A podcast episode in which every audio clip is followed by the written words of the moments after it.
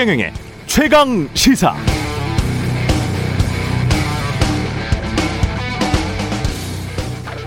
네, 원전이냐 탈원전이냐 정치적 지형에 따라서 지난 몇 년 동안 계속해온 논쟁에도 불구하고 대체 왜 이 논쟁하는지 관련 팩트 잘 모르는 분들 정말 많습니다. 정치적으로 서로 위험이나 비용만 부각시키면서 겁만 주고 있기 때문인데요. 사실을 좀 정리해보자면 문재인 정부의 탈원전 정책은 애당초 이천칠십구 년, 올해가 이천이십일 년이죠. 이천칠십구 년까지 원전을 제로로 만들겠다는 것이고, 사실 그 사이 어떤 분야에서 어떤 기술적 변화가 일어날지 장담할 수 있는 사람은 없습니다. 원전이든 탈원전이든 모두 탄소 중립, 대체 에너지 쪽으로 나아가야 한다는 것은 다 동의하고 있는 것이고요. 그 탄소 중립의 원칙 아래 얼만큼 원전의 비중을 둘 것인가, 이게 전 세계 거의 모든 나라의 쟁점입니다. 전 세계적으로 보면 원전이 에너지, 전기에서 차지하는 비중은 십 퍼센트입니다. 이천이십 년 말 기준으로 그렇고요. 구십 년대 중반 십칠 점 오 퍼센트였습니다. 이게 십칠 점 오 퍼센트. 그러니까 전 세계적으로 크게 준 것도 사실입니다. 반면 태양열은 오 년 전 일 점 사 퍼센트에서 지금은 사 퍼센트 비중이 됐고요. 오 년 동안 세 배 정도 성장을 했고, 풍력은 전체 전기의 칠 퍼센트 정도 되는데 이 점유율이 이천삼십 년까지 최소 두 배는 될 거다. 그러니까 전체 전기 생산량의 십사 퍼센트까지, 전 세계 전기 생산량이 십사 퍼센트까지 풍력이 차지할 것이다. 이런 전망이 아, 국제기관의 전망입니다. 지열이나 수소 에너지는 아직 전체 에너지의 일 퍼센트 수준이고요. 그래서 결국 어떤 에너지를 얼마나 싼 값에 효율적으로 생산해서 안전하게 저장, 배급, 폐기할 수 있는가의 문제, 각 에너지마다 안전부터 생산, 폐기까지 비용 낮추기 경쟁, 기술 경쟁이 끊임없이 벌어지고 있고요. 비용 단가가 지금 계속 낮아지고 있습니다. 원자력도 마찬가지고, 그래서 우리는 무조건 원자력으로 계속 가야 된다. 원자력 계속 증설 안 하면 우리는 망한다. 이런 주장이나, 원자력은 방사선 폐기물이나 사고 위험 때문에 하루라도 빨리 다 문을 닫아야 한다. 뭐 이런 뉘앙스의 주장은 지나치게 극단적이고 정치적입니다. 이거 지금 논쟁해봐야 아무 소용없고요. 결국 나중에 시간이 흘러감에 따라서 과학의 발전, 시장에서 차차 결정될 것 같습니다.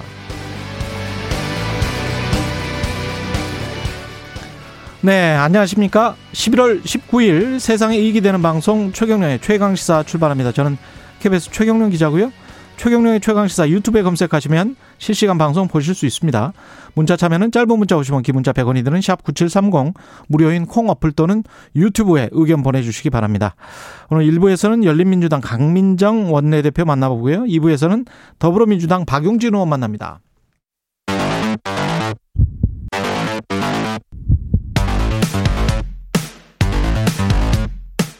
오늘 아침 가장 뜨거운 뉴스, 뉴스 언박싱. 네, 뉴스 언박싱 시작합니다. 민동기 기자, 김민아 평론가 나와 있습니다. 안녕하십니까? 안녕하세요. 예. 원전이든 뭐든 제발 수치, 전체적인 그 장기 시계열, 그다음에 외국 언론들이 모두 지금 말하고 있는 각종 통계들을 우리 언론들도 제대로 다 이야기를 해주고 좀 토론을 하고 그랬으면 좋겠습니다. 그렇죠. 제발 네. 좀. 네. 자기, 합리적, 합리적 네. 근거가 늘 필요한 문제를 네. 네. 정치적 주장만 이렇게 극단적으로 이제 좀 네. 부각시키는 측면이 있는데, 네. 근데 정치적 주장이라는 건 또 극단적인 주장도 있어야 돼요, 세상에는. 아, 네. 그래요? 주장은 있을 수 있는데 네. 그걸 우리 사회가 담론으로서 어떻게 다루느냐, 이 문제에 그렇죠. 있어서는 언론이 인용 보도하는 건 합리적 근거를 갖춰야죠. 제발 수치나 이런 것들은 꼭 좀 네. 이거 말고도 굉장히 많은 수치들이 있거든요. 원전에 찬성할 수도 있고 반대할 수도 있는 여러 수치들이 나오고 있는데, 거기에 관해서 한쪽은 반대하는 수치만 나오고 있고 한쪽은 찬성하는 수치만 그렇죠. 나오고 있기 때문에 음. 제가 좀 답답해서 일반적인 수치들을 좀 말씀드렸는데 다른 수치들도 굉장히 많습니다. 예. 과학은 늘 그런 것 같습니다. 예. 그래서 함부로 속단하지 마시고요. 함부로 어떤 한쪽의 극단적인 주장에 이렇게 끌려가 버리면 우리나라의 전체 에너지 정책에 큰 악영향을 줄 수 있기 때문에 기자들도 본인들이 말하는 것이 정말 전체 큰 그림을 보고 이야기를 하고 있는 건지 아니면 정치인들의 주장만 가지고 이야기하고 있는 건지 그걸 좀 조심해야 될 필요가 있고요. 이재명 후보는 재난지원금을 철회했네요. 그러니까 에스엔에스에 글을 올렸는데요. 예. 어제 전 국민 재난지원금을 고집하지 않겠다라는 취지의 글입니다. 합의가 어렵다면 소상공인 자영업자 피해 시급히 지원에 나서야 한다 이런 입장을 밝혔고요. 올해 칠월 이후에 추가 세수가 한 십구조 원 되잖아요. 그러니까 이거를 즉시 지원할 것은 신속히 집행하자 이렇게 제안을 했습니다. 윤석열 후보도 오십조 원 지원을 말했으니까 국민의힘도 반대하지 않으리라고 생각한다라고 했고 빚내서 하자는 게 아니니까 정부도 동의하리라 생각한다 이렇게 얘기를 했습니다. 그러니까 왜 일부 호텔을 했느냐 이게 관심 아니겠습니까? 일단 여론이 좀 부정적입니다. 그리고 음. 정부와 야당이 반대를 하고 있기 때문에 현실적으로 추진하기가 쉽지 않고 그리고 지금 여당의 대선 후보인데 당정 갈등이 계속 지속되는 것에 대해서 아마 본인도 부담을 상당히 좀 느낀 것 같습니다. 그래서 일단 의제를 민생 의제로 좀 전환하면서 전국 주도권도 가져오고 또 이재명 후보에 대한 이미지가 강성 이미지가 굉장히 강하잖아요. 예. 후퇴할 땐 후퇴한다 이런 이미지도 좀 보여주려고 한 그런 의도도 있는 것으로 보입니다. 고집이 세다 해서 고집을 꺾었다, 유연하다 뭐 이쪽으로 이제 보여주려고 하는 거겠죠. 그렇습니다. 이게 예. 재난지원금 이슈에 대해서 그동안 많이 말씀드렸는데 첫째 이제 명분도 좀 부족하고 둘째로 지급할 수 있는 수단도 이제 부재하고 사실은 음. 뭐 초과 세수가 뭐 있다 뭐 여러 가지 얘기를 했지만 결국은 따져보면은 실제 가용할 수 있는 재원 그렇게 크지 않거든요. 예. 그리고 셋째로 여론도 안 좋고 이런 부분들이 분명히 있죠. 거기다가 만약에 그럼에도 불구하고 이걸 추진한다고 했을 때는 어떤 그림이 되냐면 그런 여러모로 다소간의 오해를 살 수 있는 특히 이제 선거 앞두고 지급하는 거니까 예.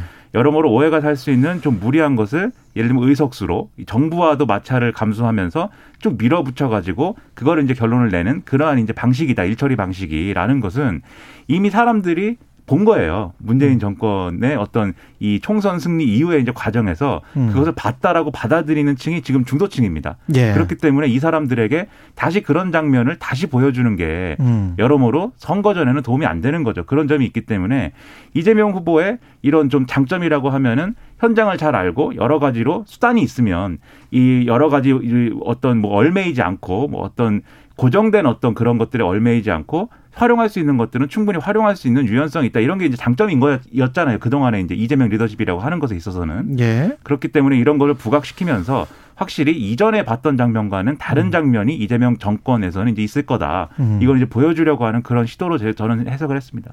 야당은 당연히 뭐 잘 알아보고 하지 그랬어. 섣불렀다.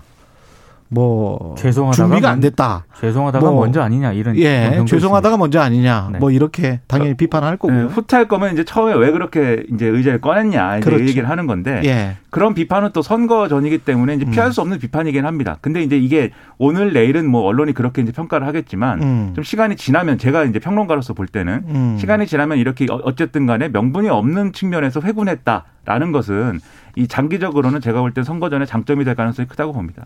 상식적으로 봤을 때도 국민들이 별로 그렇게 좋아하지도 않는 그렇죠. 정책이었고 네. 최경영의 최강시사에서도 사실 한 두 차례 정도 비판을 했었었죠. 이 재난지원금 관련해서는. 네. 예. 이게 지금 홍준표 의원이 그때 조국송 하다가 바로 그 여론이 안 좋자 딱 물러선 거랑 비슷한 경선 거네요. 과정에서 예. 당원들이 부정적으로 딱 반응을 하니까 음. 홍준표 의원이 바로 이제 예, 후퇴를 했었죠. 정치인들이 여론의 향배를 잘 보고 있는 거는 뭐 특히 이제 명분이 아주 명확해. 뭐 이러면 가치가 아주 훌륭해. 뭐 이러면 모르겠는데. 그렇죠. 아니라면 그렇죠. 예, 아니라면 여론을 당연히 봐야겠죠. 더불어민주당과 열린민주당은 합당을 추진하기로 했고요. 어제 이제 공식적으로 합당을 추진을 하기로 했는데요. 예. 어, 이게 알려진 거는 아마 어제인데 미리 좀 얘기가 됐던 것 같습니다. 그 송영길 민주당 그 대표랑 최강욱 열린민주당 대표가 지난 십칠일에 당대당 통합에 대한 의견을 나누고 통합을 추진하기로 합의를 했거든요. 그러니까 일단 민주당은 협상대표로 우상호 의원을 임명을 했고요. 열린민주당 같은 경우에는 정봉주 전 의원 등이 중심이 돼서 협상당을 구성을 해서 통합 실무 논의를 진행을 하기로 했습니다. 뭐 양당이 지난 총선 과정에서 굉장히 감정적으로 좀 불쾌한 그런 사이였었는데 어찌됐든 음. 대선을 앞두고 아마 지지율 격차가 오 퍼센트 이내 싸움이 될 것이다라고 민주당 쪽에서 판단을 한 것 같고 예. 그래서 상당히 좀 반전을 좀 꾀하려는 전략 아니냐 이렇게 풀이가 되고 있는데요. 다만 지금 열린민주당 그 당원들이 있지 않습니까? 일부 당원들이 이 통합에 대해서 좀 부정적인 여론이 분명히 있습니다. 예. 그리고 이게 당대당 이 합당이라고 하는 게 양당 그 당원들의 추인 절차를 좀 밟아야 되거든요. 음. 이게 매끄럽게 진행이 될 것인가 이 부분에 대해서는 조금 여지를 좀 남겨두고 있는 상황입니다. 그래서 열린민주당은 상당히 조심스럽게 접근을 하는 것 같은데요. 근데 선거의 어떤 그런 뭐 여러 가지 전략으로 보자면 일단 통합은 필요하다고 양쪽이 어쨌든 좀 인정하는 부분이 있을 수밖에 없는 거죠. 왜냐하면 열린민주당의 이제 의원들이나 당원들 입장에서는 지금 이재명 후보가 지지율이 상당히 이제 위기인데 여론조사나 이런 걸 통해서 볼 때 정권이 바뀌는 것은 원하지 않는 거잖아요. 어쨌든. 특히 열린민주당과 뭐 민주당은 그렇죠. 예. 특히 윤석열 후보가 대통령이 되는 것을 정서적으로 받아들일 수 없는 그런 지지층이 당원인 거잖아요. 열린민주당에.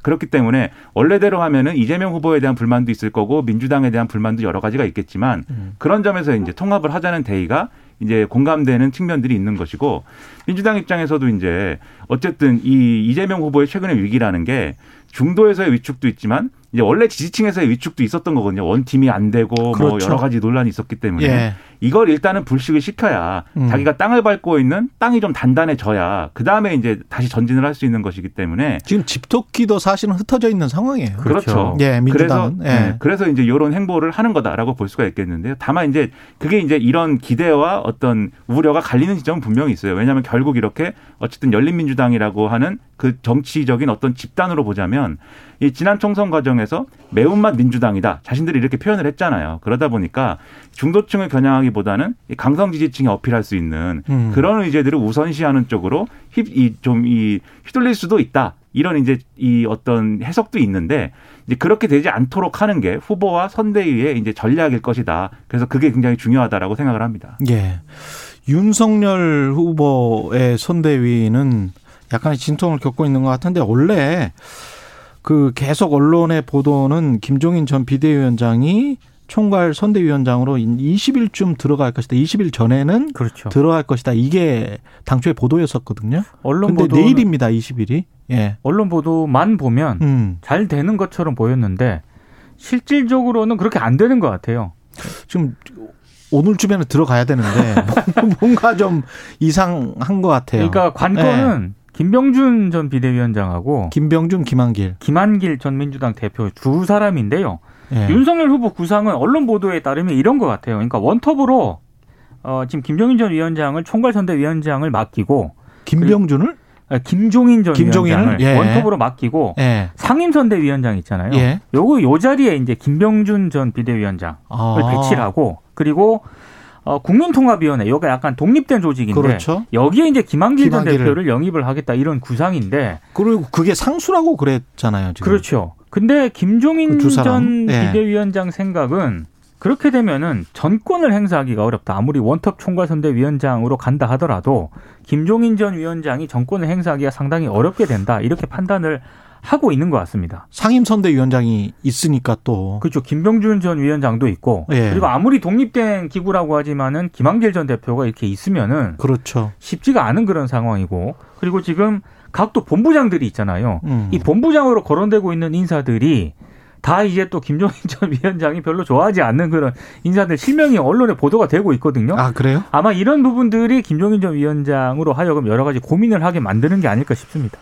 근데 이제 워낙 윤석열 후보가 김병준 전 위원장이랑 김한길 전 대표하고 나름대로의 이제 개인적 관계라든가 정적 관계들을 굉장히 강하게 주장하고 있기 때문에 김종인 전 위원장 입장에서는 이 사람들이 선대위에 참여하는 것 자체를 뭐 거부하고 뭐 이럴 명분은 없어요, 사실. 그렇죠, 사실은. 그렇죠. 선대위라는 건 있는데. 그렇죠. 그렇죠. 예. 선대위라는 건 본인이 뭐 정권을 행사하겠다라고 얘기한 적은 없다고 하지만 어. 결론적으로는 후보가 정권을 행사하는 거거든요, 결국은. 후보 중심으로 갈 수밖에 없는 거예요. 당연하죠. 본인이 대통령이 돼야 되는데. 그렇죠. 예. 그렇기 때문에 이 사람들이 선대위에 참여하는 것 자체를 이제 뭐 자기가 막거나 이럴 이제 명분은 없는데 음. 다만 권한을 조정하는 거에 있어서 이제 일부 일부 언론 인터뷰나 이런 하는 얘기들을 보면은 이런 얘기를 하고 있습니다. 이게 이제 들어올 수밖에 없는데 이제 그러한 이제 효과나 이런 거에 대해서 우려를 하는 거죠. 김한길 전 대표가 이제 그런 국민 통합이라든지 이런 중도 확장을 위해서 이제 필요한 인사라고 볼 수 있냐라는 점.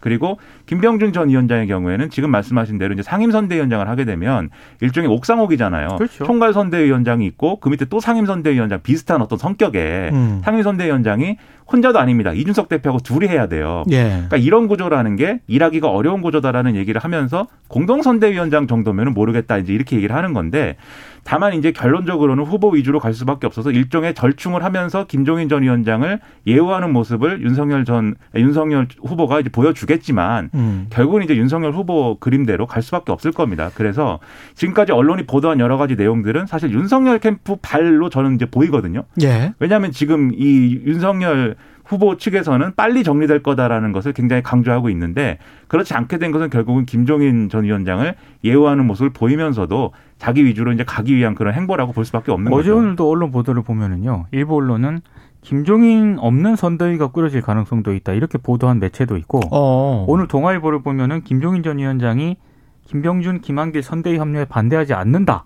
예. 이렇게 보도를 했거든요. 예. 그러니까 아무래도 윤석열 후보 쪽에서 여러 가지 지금 언론 쪽에 이런저런 정보를 좀 흘리는 게 아닌가 이런 생각도 좀 드네요. 다만 이제 전체 그림을 놓고 종합적인 평가를 한번 해봐야 돼요. 그러면 김종인, 김병준, 김한길 이제 삼두마차 체제 특히 이제 윤석열 후보는 여기에 대해서 특정인이 정권을 행사하는 그림은 이제 좋지 않고 권한을 분산하는 게 필요하다라고 이제 주장을 했다는데 권한 분산의 필요성에 있어서는 이제 어떤 여러 가지 대의나 이런 걸 따졌을 때 좋은 그림일 수 있지만 예. 이 세 사람이 중심이 되고 이끄는 선거 캠페인이라는 것은 그건 어떤 모양이냐. 그렇죠. 과연 개혁적이고 뭔가 이전보다 다 나은 어떤 정치 체제를 보여줄 수 있는 그런 걸 예고할 수 있는 그림이냐 이거에 대해서는 제가 볼 때는 평가가 상당히 갈릴 수밖에 없다고 봅니다. 그러니까 올드한 연령도 생각을 좀 해봐야 될 것 같고, 그렇죠. 각자의 이미지도 좀 생각을 해봐야 될 것 같은데 그렇습니다. 네. 올드하다. 이런 평가도 많거든요. 사실 냉정히 얘기해서 김병준 전 위원장이나 김한길 전 대표가 정치적으로는 뭐 여러 가지 역할들을 해왔지만 예. 한국 사회의 미래가 어디로 가야 된다, 어떻게 변해야 된다 여기에 대해서는 명확하게 자기 비전을 이제 좀 중심을 놓고 얘기를 해서 사람들을 설득한 부분들은 사실 미진하거든요. 그렇죠. 김종인 전 위원장은 그래도 경제민주화라든가 이런 부분들을 많이 얘기를 했기 때문에 예. 그런 부분에 있어서의 어떤 인정할 수 있는 부분이 있지만 음. 다른 이제 사람들은 그렇지 않으니까 여기에 대해서 그러면 윤석열 후보가 앞으로 어떤 또 선거 전략으로 이 부분들을 메꾸겠다는 것인지 음. 그런 것에 대한 어떤 해법이 좀 있어야 될 것 같습니다. 네, 캠프에서 생각하는 윤석열 후보가 생각하는 김한길이나 김병준의 이미지와 일반 국민들이 생각하는 이미지가 다를 수 있어요. 격이 크죠. 그렇죠. 예. 지금 이렇게 가면은 결국은 이 정권에 반대하는 모든 사람을 모으겠다, 음. 모든 세력을 모으겠다 이제 이런 뜻인 건데 그런 세력 중에는 당연히 그냥 과거로 돌아가는 게 뭐든지 좋다는 세력도 포함이 돼 있는 건데 국민들이 과연 과거로 무조건 돌아가는 걸 원하는 거냐. 이럴 때는 거죠. 아마 정치인들이 분명히 각종 사이트들 있잖아요. 커뮤니티 사이트들. 특히 여성들 사이트 한번 곰곰이 한번 봐보십시오. 어떤 이미지를 가지고 있는지. 그리고 전략이 예. 윤석열 후보 쪽에서는 일단 반문 전략으로 가는 것 같은데 음. 김종인 전 위원장하고 이준석 대표는 그 전략으로는 대선에서 이기기 쉽지 않다 이렇게 생각을 하는 것 같습니다. 근데 지금은 워낙 지지율이 높기 때문에 후보 중심으로 그렇죠. 충분히 갈 수 있는 동력이 네. 있고 음. 그렇게 되겠죠. 그렇게 될 것 같습니다. 지금 현재로서는. 예, 뉴스 언박싱 그만하겠습니다. 예, 민동기 기자, 김민아 평론가였습니다. 고맙습니다. 고맙습니다. 고맙습니다. 케이비에스 일 라디오 최경영의 최강시사 듣고 계신 지금 시각은 일곱 시 삼십구 분으로 향하고 있습니다.